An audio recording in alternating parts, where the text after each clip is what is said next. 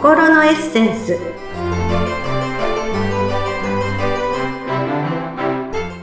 皆様こんにちは。次回アドバイザーの中井真理子です。今日もご一緒してくださるのはこの方です。インタビュアーの鈴木沙子です。真理子さん今日もよろしくお願いいたします。よろしくお願いいたします。前回はあのウェルスダイナミクスについて、はい、ちょっと教えていただきましたけれども、すごくね、興味を持たれてる方もね、ね多いと思うんですが。あの、なかなかいつもはその画像とかをね、うん、バッポイントなんか見せながらお話をするので、こう、なかなか声だけではね、ちょっと伝わったのかなっていう不安はありますけれども、でもまあ、どんなものなのか、こう、はい、イメージしてね、いただけたらいいかなという興味を持っていただけたらいいかなという感じですね。ありがとうございます。で、今日は、まあ、さらにちょっとウェルスダイナミクスの話が続くんですけれども、えー、まあ、日々ね、あの、どなたも生活していく上で、まあ、多かれ少なかれ、まあ、人に関わるということがあると思うんですけれども、そんな時にね、こんなに感じることはないでしょうか。例えば、この人どうしてこんなに不愛想なんだろうとか、うん、なんかすごい気持ちいいよねとか、なんか上から目線に感じるわ、とかいうことありませんか？あります、あります、あります。うん。これはね、まさにちょっと人にそういうふうなタイプで見、見、見え、見えてるっていうのがあるので、そう感じるんですね。自分でそういうふうに匂わせてるわけではないんですけど、滲み出てしまうものなんですけども、はい、まあ、沢子さんはご自分でどんなふうに周りからどんな人だなと見えてると思いますか？そうですね。まあ、とりあえず、前向きで楽観的な感じだなって思われてるんだろうなと思います。そうですね。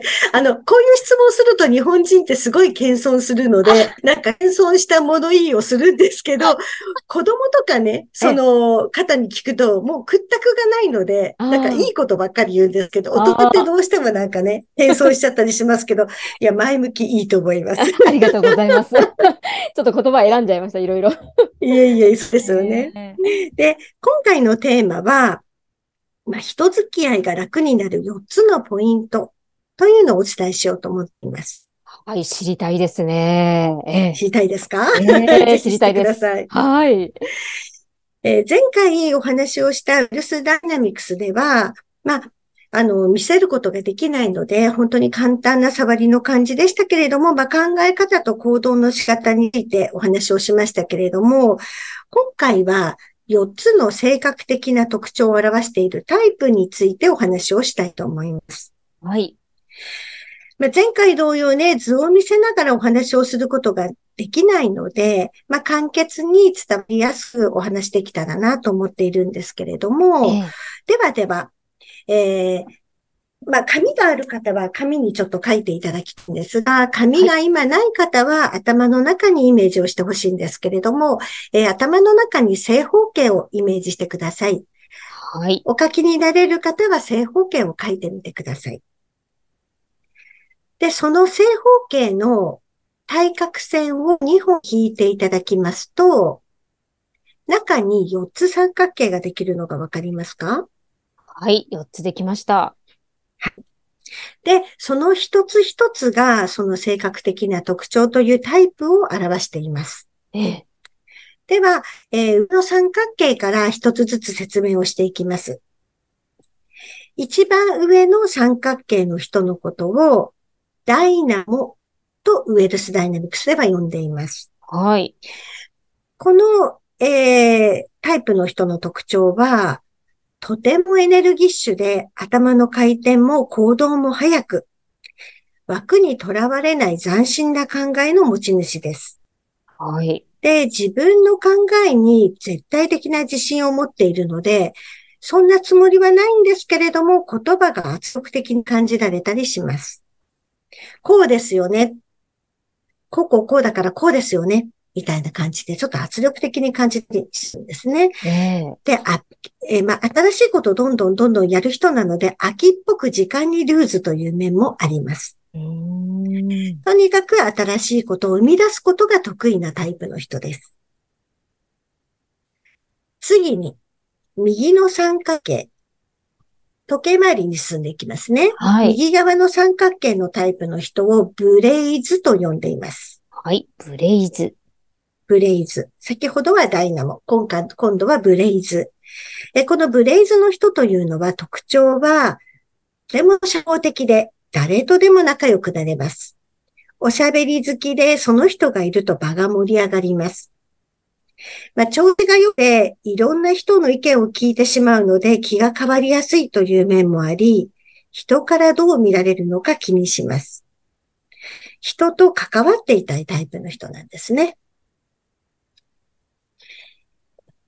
次に、下の三角形。下の三角形の人のことを店舗と言います。店舗。あ、これ、え、名前はね、あの、覚えなくても結構なんですけど、一応ね、はい、そういうふうに呼ばれているので、そう、店舗というふうに呼んでいます。えー、ここのタイプの人は、穏やかで思いやりがあって、人に寄り添うことが得意です。頼まれたことはきちんとこなしますが、まあ、言われたことしかできないと言われることもあります。というのも、自分の、まあ、上のね、先ほど一番上の三角形の人っていうのは、あの、枠にとらわれない斬新な考えを持っていたよと言いましたけど、それの反対なので、まあ、その自分から何かアイデアを出すとっていうのがあまり得意ではないんですね。うん。なので言われたことしかできない。なんて自分でも思ったりしちゃうんですね。で、あれこれどうしたらいいのか考えて優柔不断になったり、落ち込みやすいという面もあります。ここの人は人の役に立つことが嬉しい人です。最後に、時計回りで回って左側の三角形。ここのタイプの人のこと、スチールと言います。はい。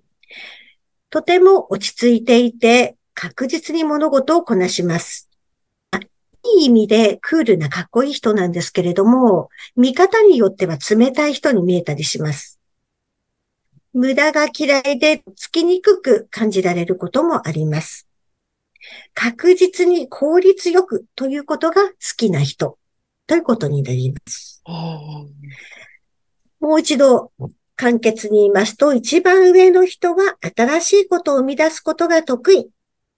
時計回りで右の人は人と関わっていたい。下の人は人の役役に立つことが嬉しい。一番左の人は確実に効率よくが好き。という4つのタイプに分かれます。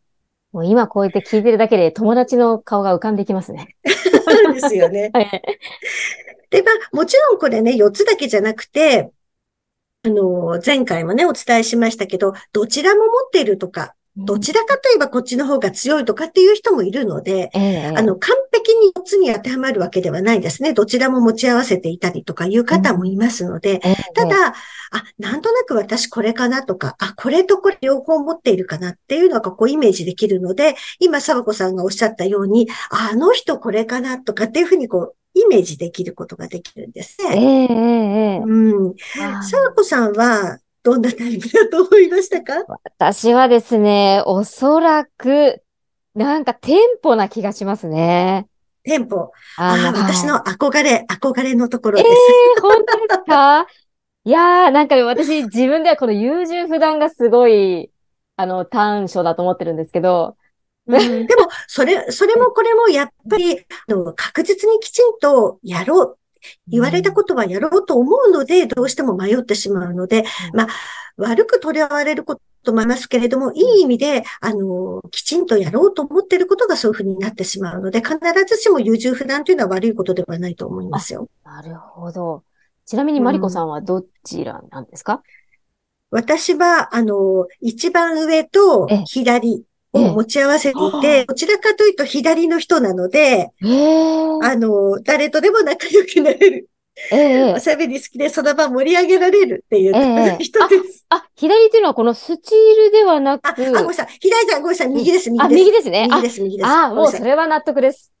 それは納得です。右です、間違えました。はい、あ、じゃあ上と右、なので、上と、上と右を持っているので。もう、もう、想像通りでございます。あそうです。で、どちらかというと右寄りなので、ええあの、右寄りっていう、その右側の三角形寄りなので、ええあ、いいですね。ちょっとおしゃべり好き、場を盛り上げるみたいな、いいですね。むしろそっちがこの憧れですね。いや、私は逆、だからやっぱりね、ないものねだりでね、そういうことがあったりしますけれども。ではでは、まあ今のこれを踏まえまして、はい、本日のテーマでもあります、人付き合いが楽になる4つのポイントというのをお伝えしたいと思います。はい。えまず4つのポイント1つずつお伝えしますと、1番は自分を知る。2つ目は相手を知る。はい。3つ目は相手を受け止める。4つ目は立ち位置を変える。じゃあ、それぞれどういうことかというと、はい。まあ一番目自分を知るというのは、まずは自分はどんなタイプの人なのかきちんと知ることが大事ですねということですね。まあ自分にはどんな強みや弱みがあって、まあ前回お話をした考え方や行動の仕方をするのか、いわゆる取説、プロファイルを知りましょうということです。その上で、2番の相手がどのタイプなのかを知ろうとすることが大事です。相手はどういうタイプで、なるほど、だからそういう言動をするのかと推測をして、3番の相手を受け止めにつながります。この時、受け止めるだけで受け入れる必要はありません。以前のポッドキャストでお話をしましたが、受け止めると受け入れるの違いですね。はい。ね、タイプが違うのに受け入れると苦しくなっちゃうので、受け止めるってことが大事です。で、一番お伝えしたいのが最後の4つ目の立ち位置を変えるということについてなんですけど、えー、まあ、相手のことを苦手だなとか理解できないなと感じるのは自分の際から見ているからなんですね。で、えっ、ー、と、皆さんね、目の前に山をイメージしてください。はい。目の前に山があります。あなたは今山のふもとにいます。山のふもとのこちら側から向こう側の景色って見えますか？見えません。見えないですよね。山があるから見えません。はい、この状態と同じなんですね。自分側から見てるから相手側のことは見えないので、何考えてるんだろうとかね、そういうことになるわけです。ですが、山の頂上に登ってみたらどうでしょうか？自分の方も見えるし、相手の方も見えますよね。あ、私はこう考えるけど、あ、あの人はこうなんだって見ることができるので、山の頂上に立つ、すなわち視点を変える、立ち位置を変えるということが大事なんですね。で、あの、先ほどお話をした、あの、四角、正方形。さっき、あの、対角線を入れていただいて、4つにこう、タイプ分かれますよって言いましたけど、あれは実は四角錐なんです。山の形になってるんです。なるほど。わかります？はい、はい。四角錐なので、その四角錐の頂点に立つと、こっち側の人はこうか、反対側の人はこうかって見えることができるので、まあ、すなわち山の形なんですね。そうですね。うん、なるほど。なので、まあ、自分を知ることで、まあ、相手も知ることができる。これによってコミュニケーション能力が格段にアップするので、人付き合いが楽になるということになります。なるほど。相手を知って、あ、なるほどなってこう、一旦ね、落ち着いて考えることができるっていうのはだいぶね、違ってくるでしょうね。そうですね。分かってるんだけれども、うん、相手のことも分かってるんだけど、いざとなった時、ええ、え、なんでそんなこと言うの？なんでそんな態度取るの？と思った時に、こう山の頂上に立つってことが大事なんですよ。なるほど。そうですね。どうしてもね、もう、ね。あなたはそうねって。うん。ええ、俯瞰で見るみたいな感じになるんですもんね。そうです、そうです、そうです。うん、自分サイドから見ないということですね。立ち位置を変える。うん、そうです。まあ、編集ね、あのー、また今日もお話をした、まあ、一生変わらない自分の取説、プロファイルということにつながってくるんですけど、まあ、これを知りたい方はぜひ、あの、先週もお伝えしましたが、ポッドキャストのプロフィール欄に私のホームページのリンクがありますので、ご覧いただきたいなと思います。